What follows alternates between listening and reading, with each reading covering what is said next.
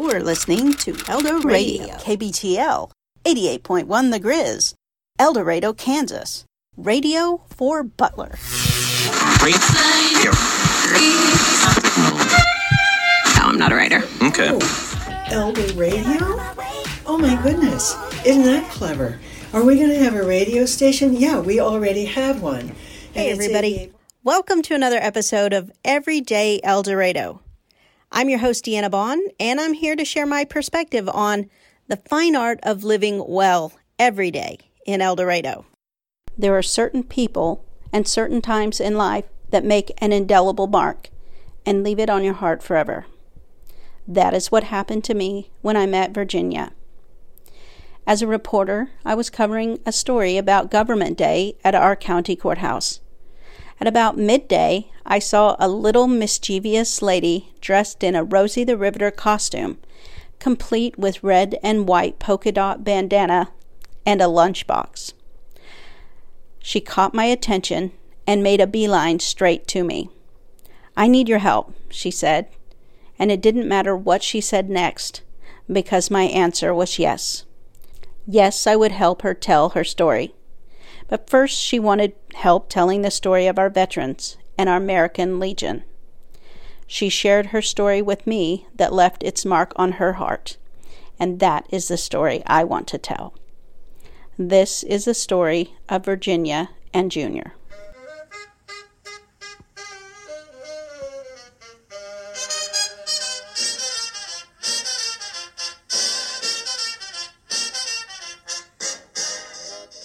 Virginia Ball was born Ruby Virginia Frisbee on April 26, 1925, to Guy Frisbee and Grace Blackmore Frisbee. I was born on a farm about 9 miles south of El Dorado, Kansas, 1925. And I'm a child of, I had four brothers and sisters. Wow. I should have said four in the family. See, I'm goofing up already. My parents were wonderful people, hard worker. You don't realize it when you're a child, you know. But they lived on a farm, rented a farm in from El Dorado. It was hard work. I went to school at a one-room schoolhouse and walked for a mile and a half to it. So then from there we went to a farm south of Tawanda, Kansas, and my dad rented the farm and had money probably invested for the banker and everything, you know, and the Depression was coming along. We used to take a bath at a number two tub, and everybody took baths of the same water. Can you imagine that? And I was there for about probably 4 years. But in the meantime, my dad lost his farm, and we had to sell everything, the chickens and the cows and the horses. It was a sad moment. I can remember how my mother cried and everything. And he got a job up in the Flint Hills, north of Rosalia, working in a cattle for a company. Well, Mr. Nuttall had a lot of land up there, and he worked for him. So I went to Lone Tree Schoolhouse, and I would ride a horse, take the horse on into a barn, because we had a barn there at the little schoolhouse. I had 8th grade there, you know. And that's where I first met my husband-to-be.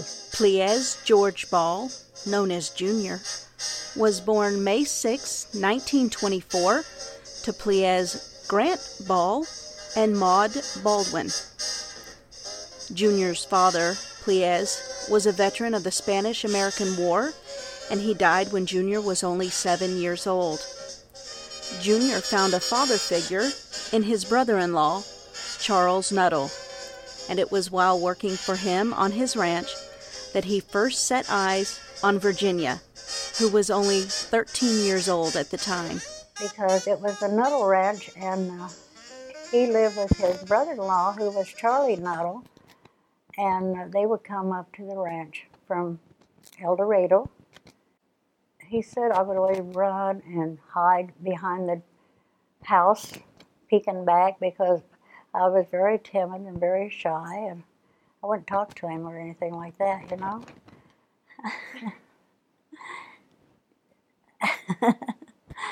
But anyway, we rounded up cattle. Okay. And what you did, you rounded up the cattle. It was a big place. You kids wouldn't realize how big that pasture was. I mean, I wish I knew the mileage in it, but I don't. And we would go round up cattle, and we would ship them out. And you would drive them 9 miles to Rosalia, to the stock, or to the railroad station, you know, and put them on there. And so that's really how I met him, because we were doing cattle and holding them and everything, and he came up with his brother-in-law. We were just kids only. I was probably 15, 14 at the time, maybe 14. And that's how I first met him. And then when I got graduated from the school, Lone Tree, well, then I went to high school in El Dorado, Kansas.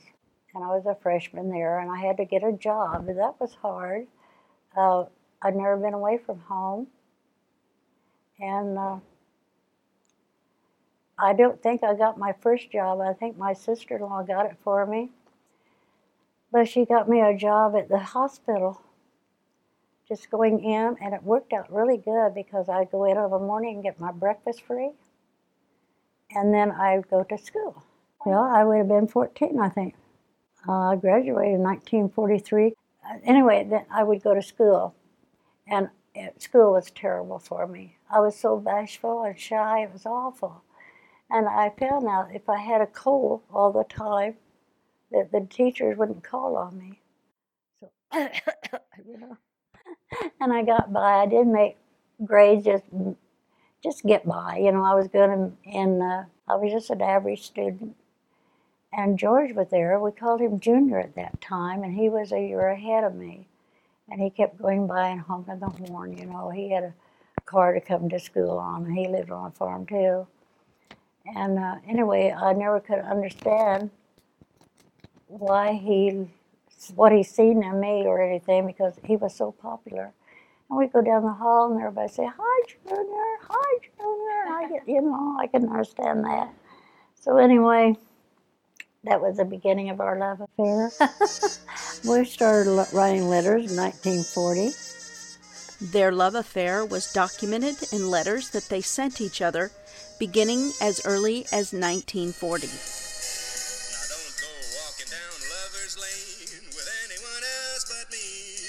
Well, this is July the 9th, 1940, and it's Dear Virginia, 1940, a long time ago. I hope you are getting along fine over there. I was down at my sister on a farm. Don't work too hard for my sake, please. Honey, I miss you so much.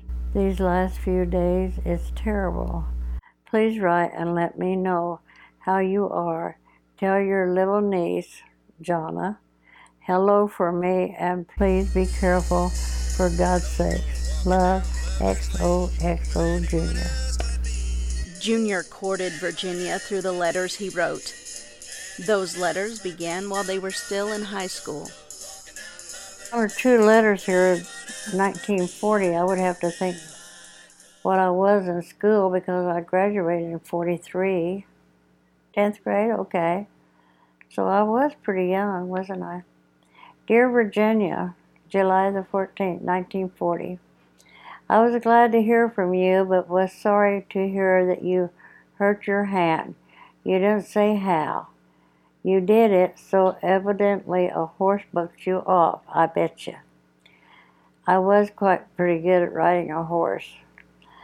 Have you ever come back home? If you ever do, you better come back, because each day I get lonesomer for you and lay awake half the night thinking about you. I can't think of anything more to write, so until the next time, cheerio and good luck and lots of it. With love, Junior. Now, so that was pretty good. 1940, July. No telephone in those days, honey. No cameras, you know. And yeah, But isn't it funny I saved them? And I got other letters from other men but didn't save them. So it was all in God's planning, us being together, I think. I know, you know. Virginia saved each and every one of those letters. They now reside in a shoebox that she keeps close at hand. When moments of nostalgia visit, she reaches into the box and returns to days gone by. Junior and I would have a little fuss now and then, and I won't go into why we would have a fuss, but anyway. And it got to the place that it was just hard, and we would fight, and then we'd get back together, you know, and everything. And so he decided he'd go into the service to get away from me. He was 17 years old, which made me 16. And his mother had signed the paper, but she was happy to do that. Despite their disagreement, the letters continued through a tour of duty with the Marine Corps during World War II.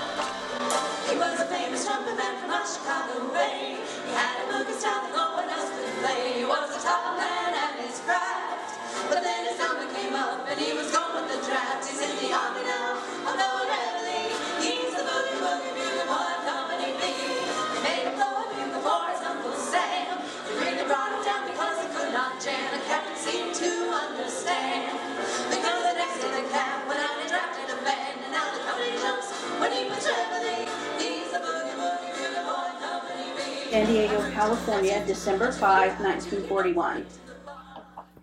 Dearest Virginia, honey, I didn't receive a letter from you today, and I sure feel blue about it. Please forgive me, Virginia. Honey, 2 weeks from today, and then I'll know for sure just when and how many days leave I get. Yeah, he was going to come home for Christmas. He was going to get married, mm-hmm. which would have been a big mistake, really. Mm-hmm. You know, probably. But he didn't get to come home? No. Why not? Because the war broke out. San Diego, December 7, 1941. Honey, here I am again. Today is Sunday. I went to church this morning. Honey, I had my hopes all built up to come home. I wrote to Helen and Sam just last night asking them to lend me $15. Now it is doubtful whether I get to leave or not because Japan bombed Manila and Pearl Harbor last night, and that means we're practically in war. If I do get a leave, I'm coming home as planned. I'll know in a few days. Darling, maybe everything will work out so I can get a leave, but since last night, after all that bombing, a bunch of boys in the Marine Corps got their leaves canceled. I'm feeling awfully blue now, but let's just hope for the best. Please write often with lots of love. Love, Junior. Do you love me as I love you? Tell your mother hello from me. Did you have any idea when you got this letter and he told you about them canceling their leaves? Did you have any idea that you wouldn't see him for the next 4 years? Mm-mm.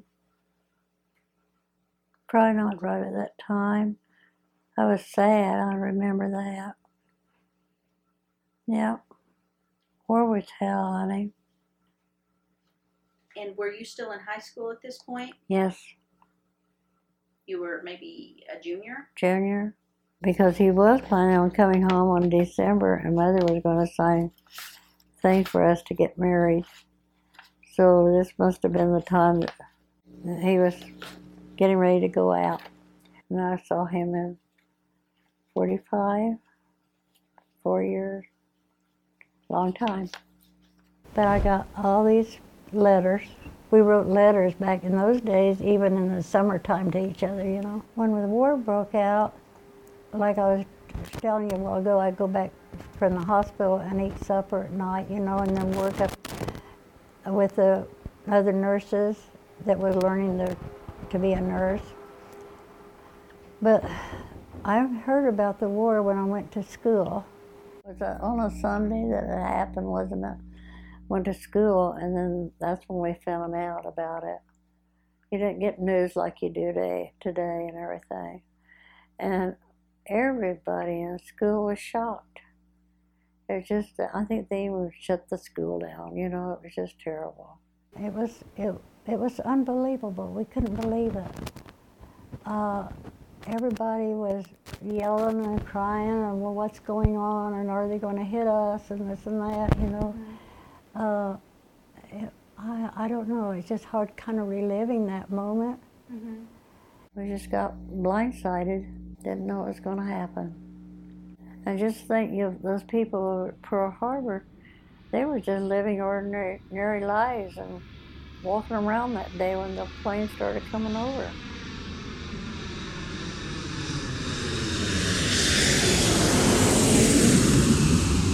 At first they didn't realize what was going on until they went on in and sunk all those ships.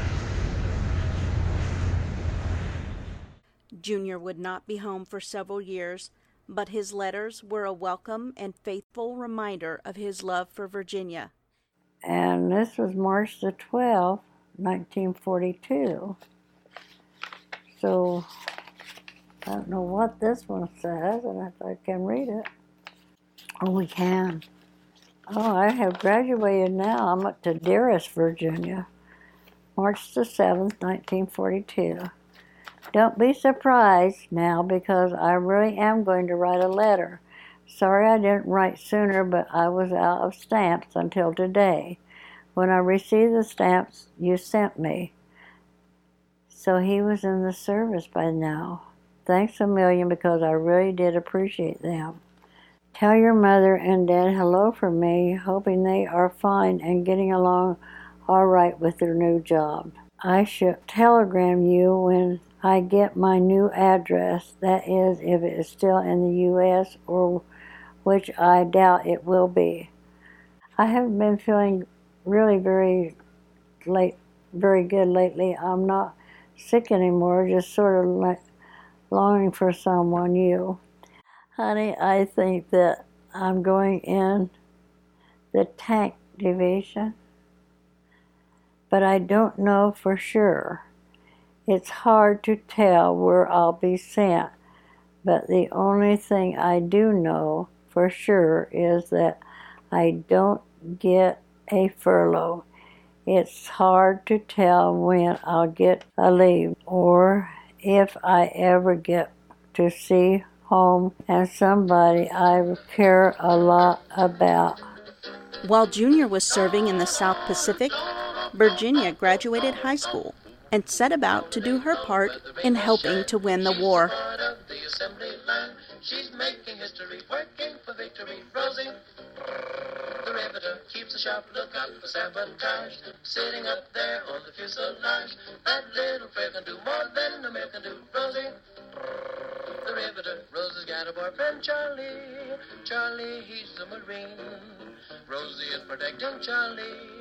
Working overtime on the riveting machine. When they gave her a production knee, she was as proud as a girl could be. There's something true about red, white, and blue, about Rosie, the riveter.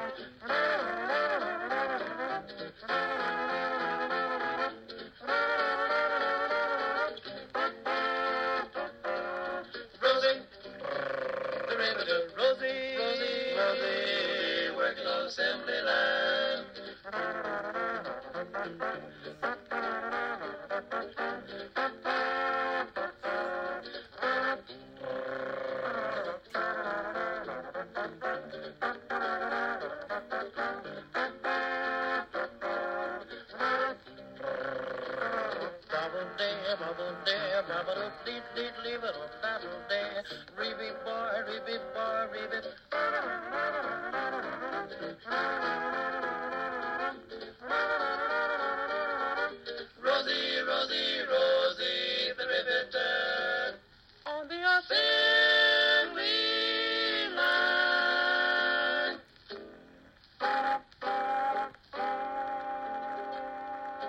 Graduated in 1943. You see, the war has already been on. Mm-hmm.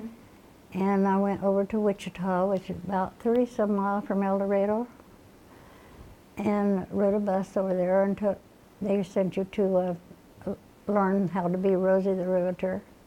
And then I went to work there at Boeing, and I rode back and forth for quite a while on the bus.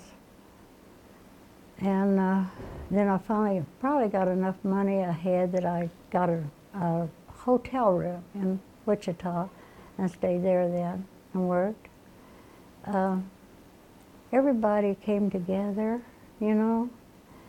I have told this so many times, and I know Karen probably has heard it so many times but I think too much is made out of Rosie.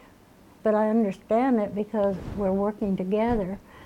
But guys, you know, we had a job.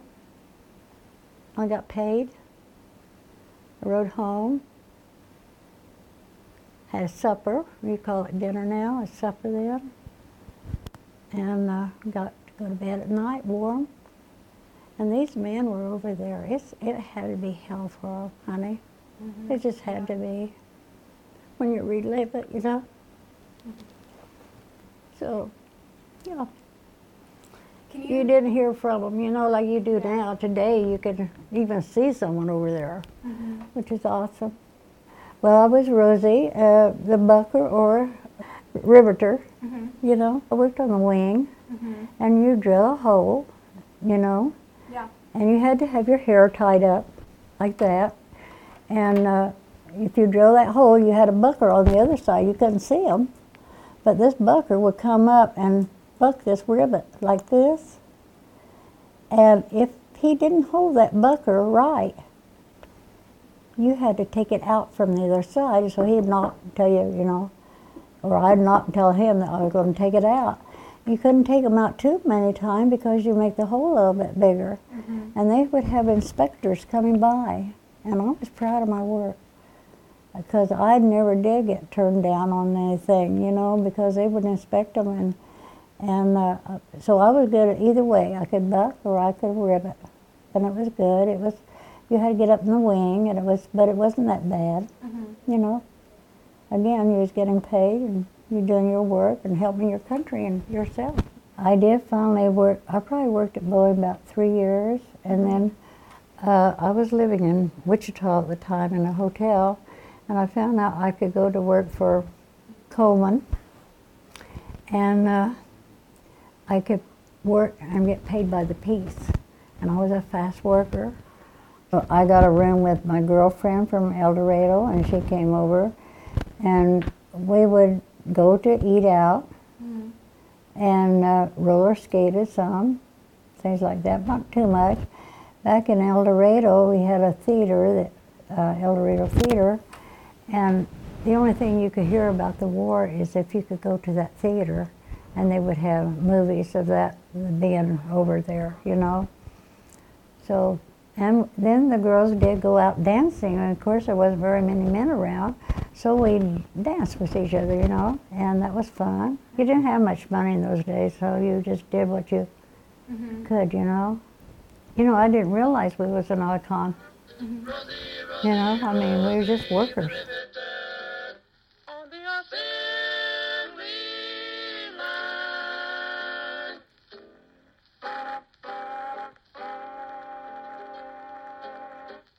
With the surrender of Germany on May 8, 1945, victory was secured. Yesterday morning at 2:41 a.m. at General Eisenhower's headquarters, General Jodl, the representative of the German High Command, and of Grand Admiral Dönitz, the designated head of the German state, signed the act of unconditional surrender of all German land, sea, and air forces in Europe to the Allied Expeditionary Forces and simultaneously to the Soviet High Command. hostilities will end officially at 1 minute after midnight tonight, Tuesday, the 8th of May. Long live the cause of freedom. It was only a matter of time before Virginia and Junior would finally be reunited. He was gone for 4 whole years. I was on the way to California to see him. It was wonderful. We was in a red car, my sister and I, and we heard all the news and all the yelling. You go through the towns and people, ooh, you know. It was wonderful. It was over with.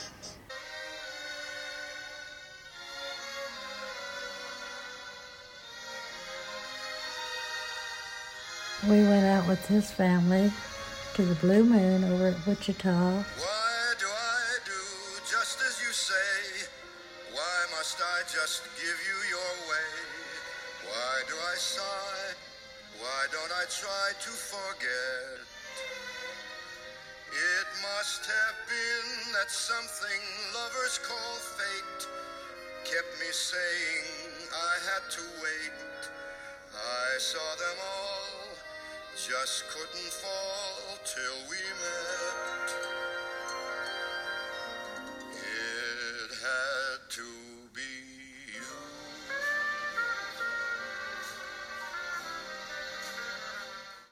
And that was our first dance that we had together, and he sung that song to me.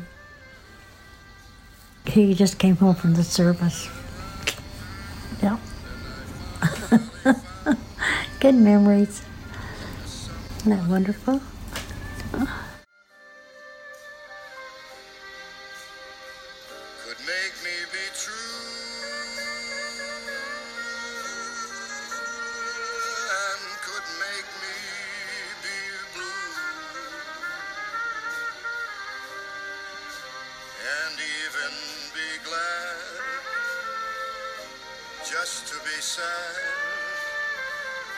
thinking of you. Some others I've seen might never be mean, might never be cross or try to be boss, but they wouldn't do.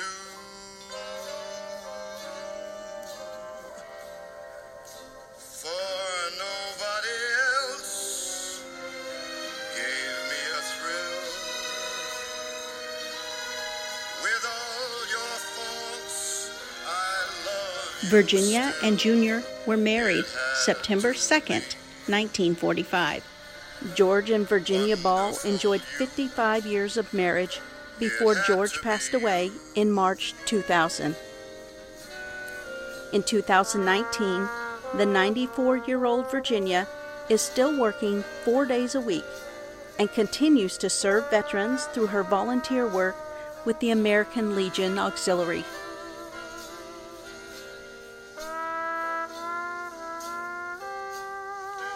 We have some greatness in other ways that we need to recognize in the room, because you guys are in the presence of an actual, real-life Rosie the Riveter, Miss Virginia.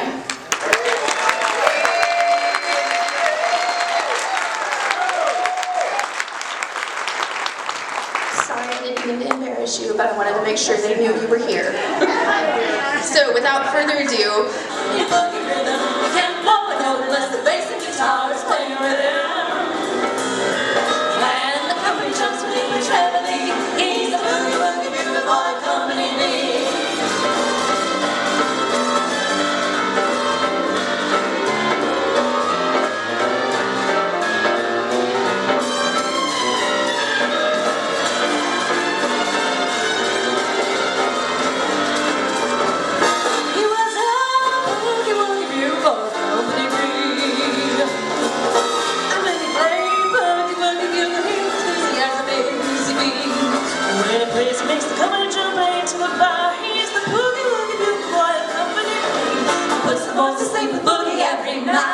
Wakes them up the same way every early pride. They clap their hands and stand.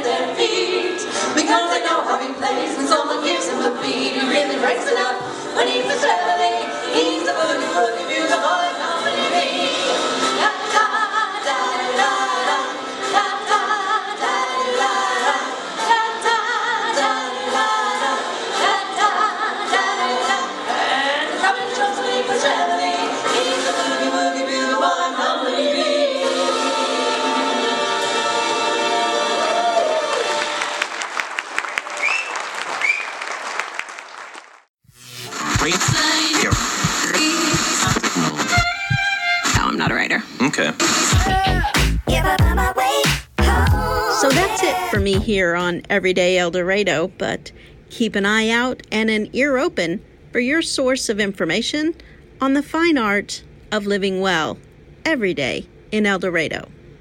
Have a great day. No, I'm not a writer. Okay. Oh, El Dorado? Oh my goodness. Isn't that clever? Are we going to have a radio station? Yeah, we already have it. Yeah, but mama, wait. Oh, yeah. You're listening to Eldo Radio, KBTL, 88.1 The Grizz, El Dorado, Kansas. Radio for Butler.